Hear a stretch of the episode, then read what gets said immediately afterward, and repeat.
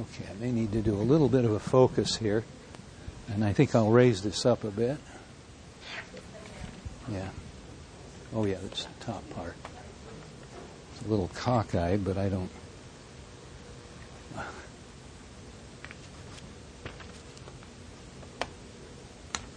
guess that's as far as it goes. All right. Ah. Okay. There we are. All right.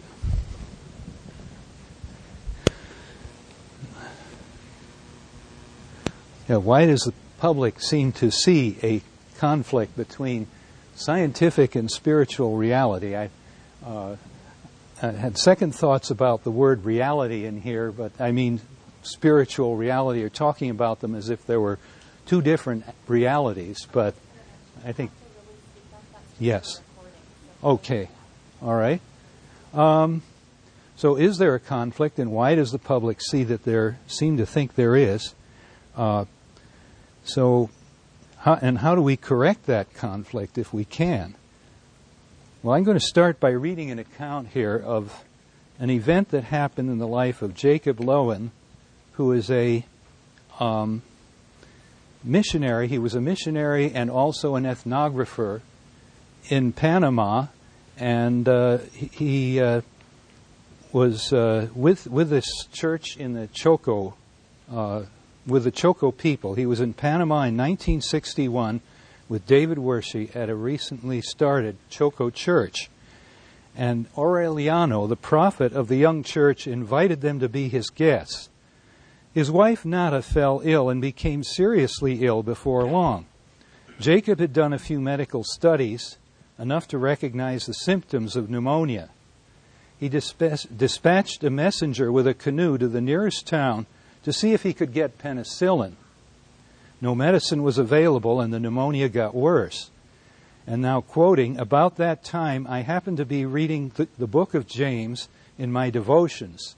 And when I got to the fifth chapter, and there read that if any person is sick, he shall call the elders, and they shall anoint the person with oil, and the prayer of faith will raise the sick.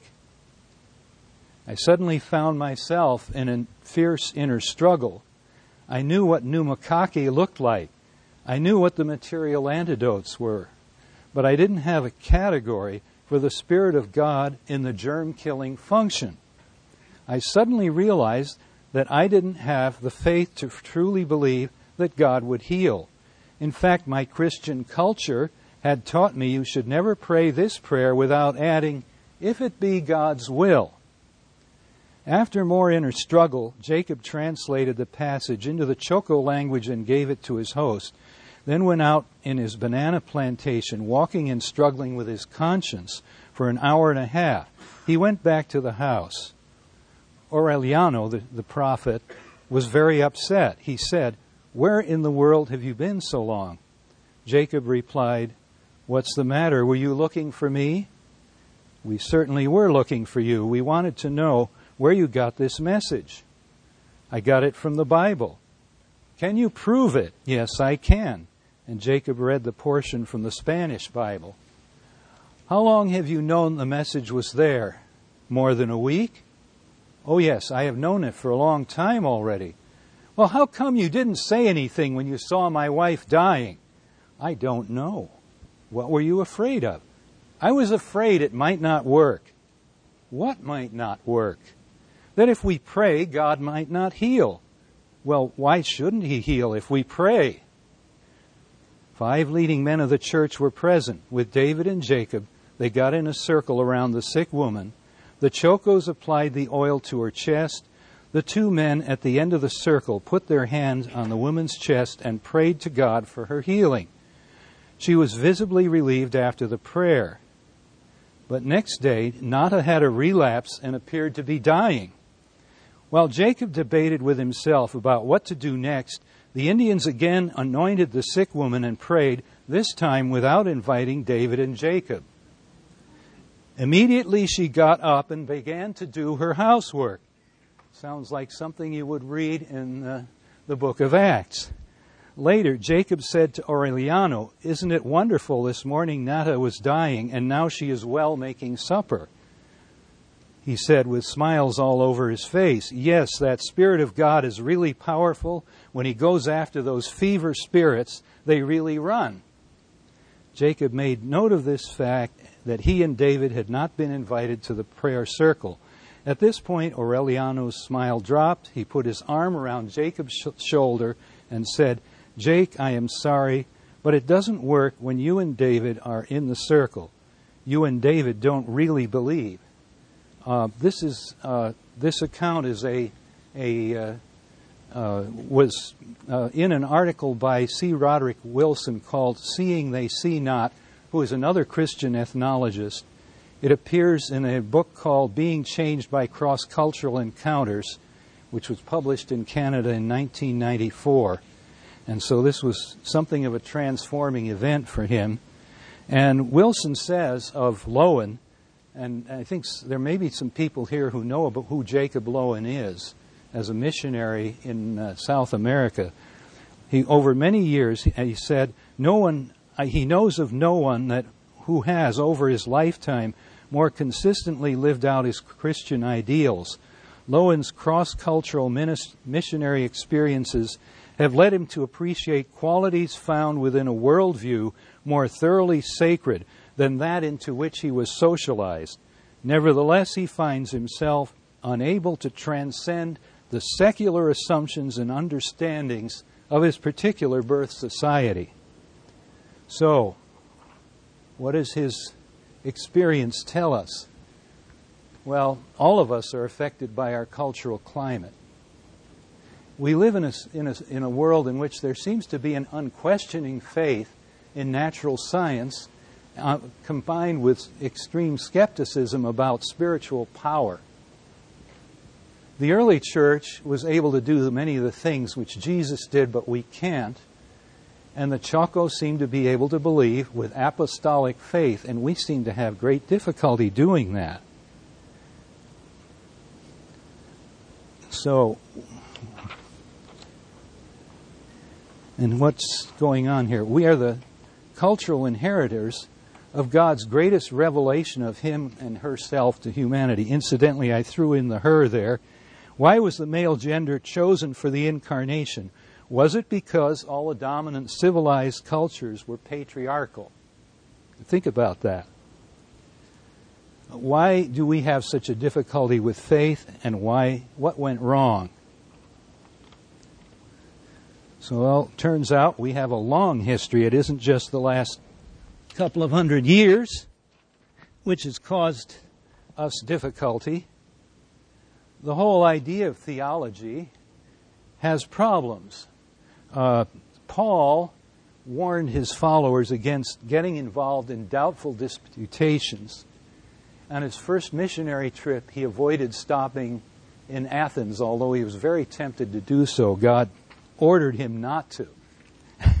and uh, and yet, in following centuries, uh, theology came to be considered the sine qua non of what it meant to be religious. And in particular, in our present age, in the modern age, 17th century Puritan theology evolved from uh, Calvin's ideas into a, what I might call high Calvinism 100 years later.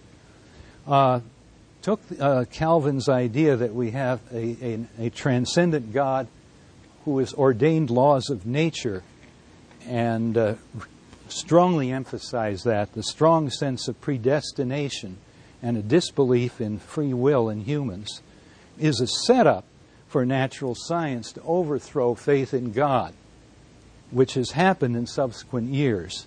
Uh, and uh, the Enlightenment censorship of history uh, has obscured the way in which this evolved, uh, in particular, uh, Newton's work on alchemy, he spent much more time working on alchemy than he did on physics. And he's one of the last of, this, of, of, of an age that really began during the uh, Renaissance, which kind of preceded science and to some extent motivated it. The other motivation being the, uh, the Puritan emphasis on both empiricism and rationalism. So, uh, The stunning success of Newton's science has contributed to this sense of disbelief and a belief in a clockwork universe in which is basically a big machine. And uh, so, as a result, we, we also have had some scientist philosophers who are not much help. I'm having a problem with the fan on this thing here. Maybe if I move this up here, I uh, won't have so much trouble.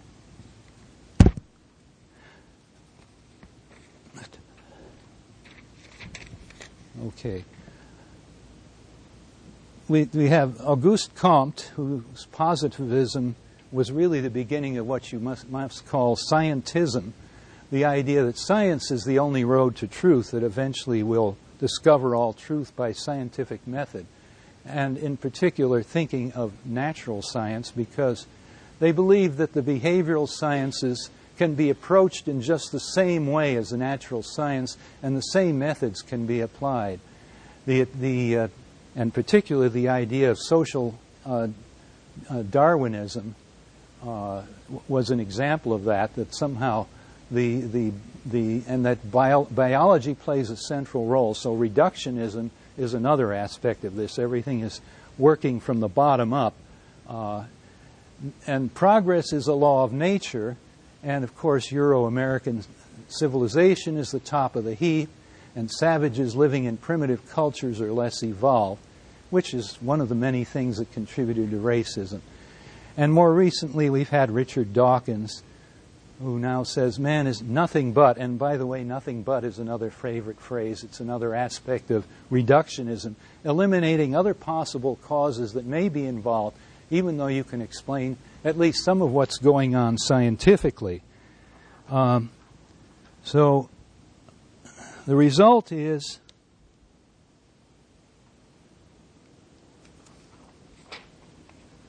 that the public doesn't know what natural science and social science can and cannot tell us.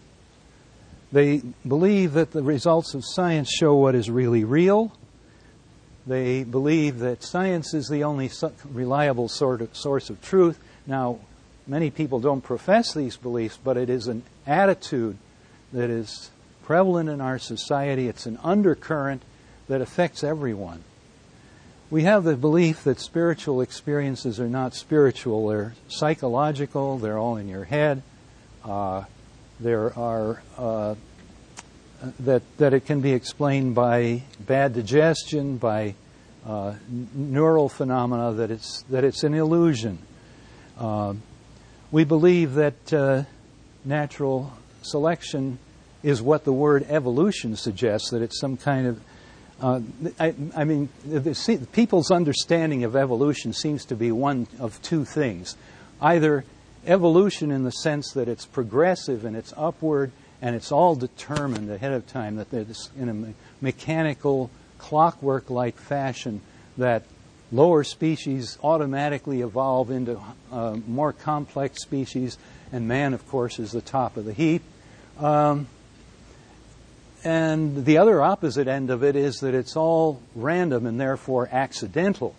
And incidentally, in talking about randomness, uh, we tend to associate random, the idea of randomness, with, with accident, happenstance, or something with no cause at all. It has no meaning. It has, and and there, this is a, a dangerous connection uh, that needs to be made clear uh, in its most general use, use of probability and the assumption of randomness is simply an expression that we don't know exactly what's going on, but we can somehow lump all these situations together and treat them as repeated examples of the same sort of thing, and therefore derive some kind of information about this collection of events or objects or whatever it is that we're talking about.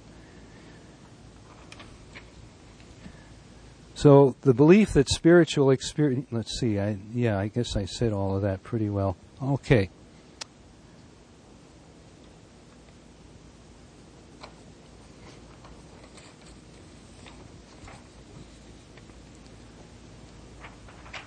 So the public, I think, is really largely ignorant of the radical change in outlook that has occurred as a result of 20th century science, in particular of quant- what really is implied by quantum physics and relativity.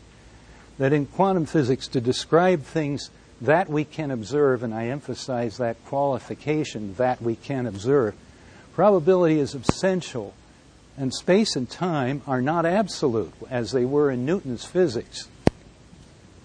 Um, if you look at, uh, I, I, among the recent attempts to un- explain what's going on underneath quantum physics, uh, a new line of thought started to emerge about 30 years ago, uh, spearheaded by a German physicist, Dieter Zeh, who was soon joined by a, a Polish physicist who now is in the United States and is at uh, Caltech, as a matter of fact, uh, named uh, Wojciech Zurek. So Zurek and Zeh have together and with many other colleagues described a view called decoherence, and among other things, it implies that everything, everything that is measurable, every object, every phenomenon that we can measure, anything that's quantized, is coupled to everything else. And the thing's nature depends on the way it's coupled to its environment.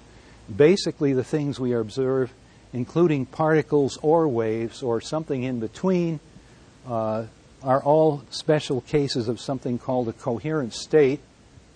It's something that has some persistence in reality, it's not evanescent.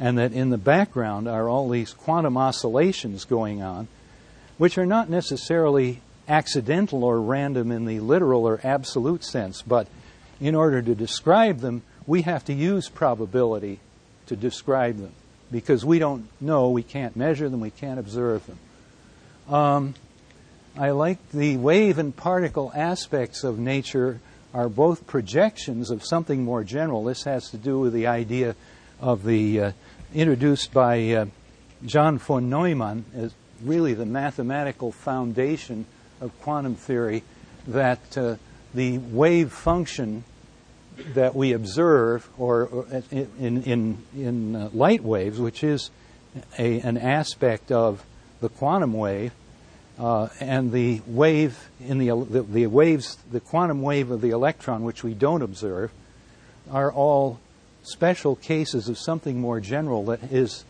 can only be expressed mathematically in an infinite number of dimensions uh, in, a, in a space called Hilbert space, and that wave and particles that we observe both involve projections of this Hilbert space into something of, of finite dimension that we can get our hands on. And so there's this unobservable universal pure state quantum field. And I am sure that C.S. Lewis, being uh, in a uh, in, in both, he was at both Oxford and Cambridge, and had plenty of contact with the leading physicists of this tremendous revolution that was going on.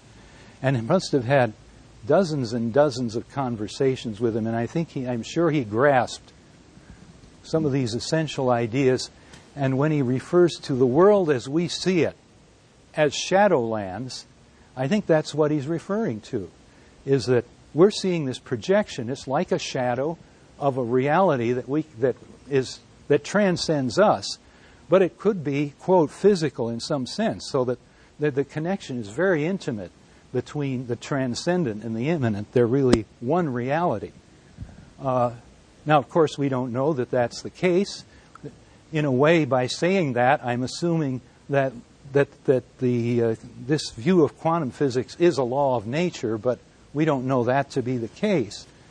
And it's most and possibly all the quantum field theories that we've worked on so far the electromagnetic field uh, and the uh, chromodynamic field, which describes the strong force in the nucleus, and the electroweak fields that are the, the forces responsible for, electro, for uh, radioactive decay uh, that are part of what's called the standard model in physics. That all of these fields are effective field theories. They're not, quote, fundamental laws of nature. And this immediately raises the question do we know the fundamental laws of nature? Will we ever know the fundamental laws of nature? These are merely wonderful models that work over an enormously wide range of phenomena.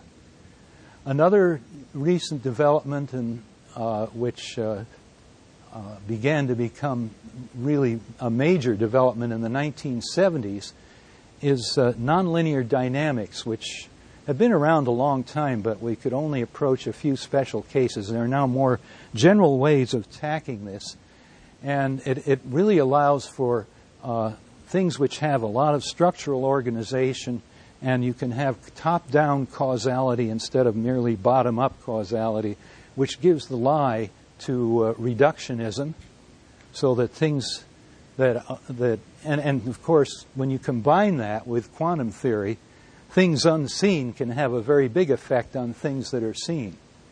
Um, and finally, we have to resort to probability and probabilistic reason and statistical inference because uh, we don't know everything. So uh, the, these sort of basic points seem to be lost on on the general public. They don't know anything about this. Um, finally, more on which people are ignorant. They've heard of Freud and they've heard of uh, B.F. Skinner and behaviorism, uh, all of the types of uh, psychology and sociology that um, that are based on medical models, on models that are rather mechanical in their outlook on things, that are inspired uh, by analogy with Newton's kind of science, as if this is the right way to do uh, social science. And the public has also been influenced, though they don't always know it, by people like Herbert Spencer and James Frazer, the 19th century armchair Victorian social scientists one person has put it. Uh, and they, they don't know anything about Franz Boas, who I think deserves to be more famous than Freud and his followers, and Edward Sapir. Uh, Franz Boas began the what is known as the participant observation method of studying other cultures. That is, you go in there and you really stay there and watch things very carefully, and you take careful records. And and uh, it, it's, it's descriptive. Um, the idea was originally that the uh, observer was to be an impartial observer, but it very quickly became apparent that you can't do that. You do get involved in the culture, and and some recently some uh, ethnologists have gone further than their predecessors in saying now you must become an observant participant if you want to understand what the spiritual life, for example, of a tribe really is, you need to get involved in their rituals. And then how do you deal with that if you're a Christian? And some of the people who have done this are Christians. That's what this book that I mentioned at the beginning is basically about. This Roderick Wilson is an example. He is a, a Roman Catholic, and there was another, uh, uh, and in fact, I think he's has uh, is a monastic actually but he's been also involved in ethnography. And he mentions that he has become a shaman in one, one of the North American tribes and worked with them that way. Uh, how does he jibe that with his Christian belief? I don't know. I haven't tried it myself. I'm scared to death of that idea.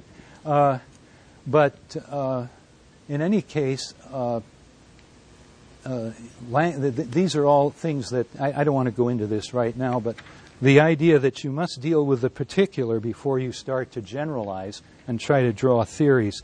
It's very empirical. It says, uh, I guess at heart, I'm, I'm very much an empiricist as a scientist, uh, that uh, uh show me the. Uh, oh, I think I'll skip that slide. Let me go just right ahead to the final slide here. Uh, how can we deal with the problem? We need to educate the public on the limits of science as well as its strengths, and when to, and, and make it clear to them when science can speak with authority and when it can't, and what it, where, where we have to draw the line. There's no reason to allow miracles to be explained away or treated as interventions in some kind of laws of nature. Another thing we need to do is strengthen our own personal faith so that we can believe like the Choco. Um, I believe that that's really one of the motivations that was behind the charismatic movement in the 1960s. Uh, which I was a part of. Uh, I'm no longer in a charismatic church. I haven't been for quite some time, but I, uh, uh, I be- certainly, and I went into it as a non-believer, seeing people's lives having been changed, and seeing what I saw for the first time in my life as authentic Christianity uh, being expressed in a congregation. It was a very alive congregation, very vital. And uh, somehow it didn't persist over the long term, although it persisted for quite a while. The charismatic movement, I believe, has changed and informed many of the churches in a lot of ways. There's a lot more mention and discussion of the role of the Holy Spirit in the life of believers, which is really what it's all about. And uh, that and it and it is connected with this notion of spiritual reality and getting in closer touch with God and and be, finding ways to make ourselves believe so that we that we we can speak with greater conviction in our faith and uh, deal with some of these uh, tendencies to dismiss religion and, and Christianity or religion in general. Okay, I'm, I'm yeah. Thank you.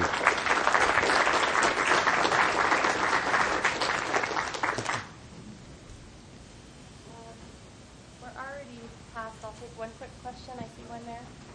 What determines the strength, valence, and intensity of fecal coherence The strength and intensity of what? and valence of fecal coherence? Oh. What determines it? Yeah. Well, it's. Presumably, if everything is linked to everything else, it has to be linked with different kinds of intensities, valence. Oh, absolutely. Yes, it's uh, yes, absolutely. That is, it's uh, it's uh, uh, it, what what happens basically is that there, you you have to describe a a composite uh, quantum system with in terms of the system itself and its environment, and you start. it- It's it's very closely related to the way in which measurement was described by uh, uh, von Neumann, what quantum measurement is. Why is it that we we see things in definite states when it uh, when your measurement instrument is not the same thing as the thing that you're trying to observe?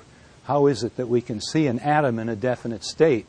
Uh, and uh, so, and the answer is that somehow, uh, by the interaction of the instrument with the system, the instrument itself is is is changed in a way that it can align itself with the state of the thing that it's measuring, uh, so that uh, and and and then the remaining uh, the, the differences are become part of the environment. So that's it, that's part of the idea.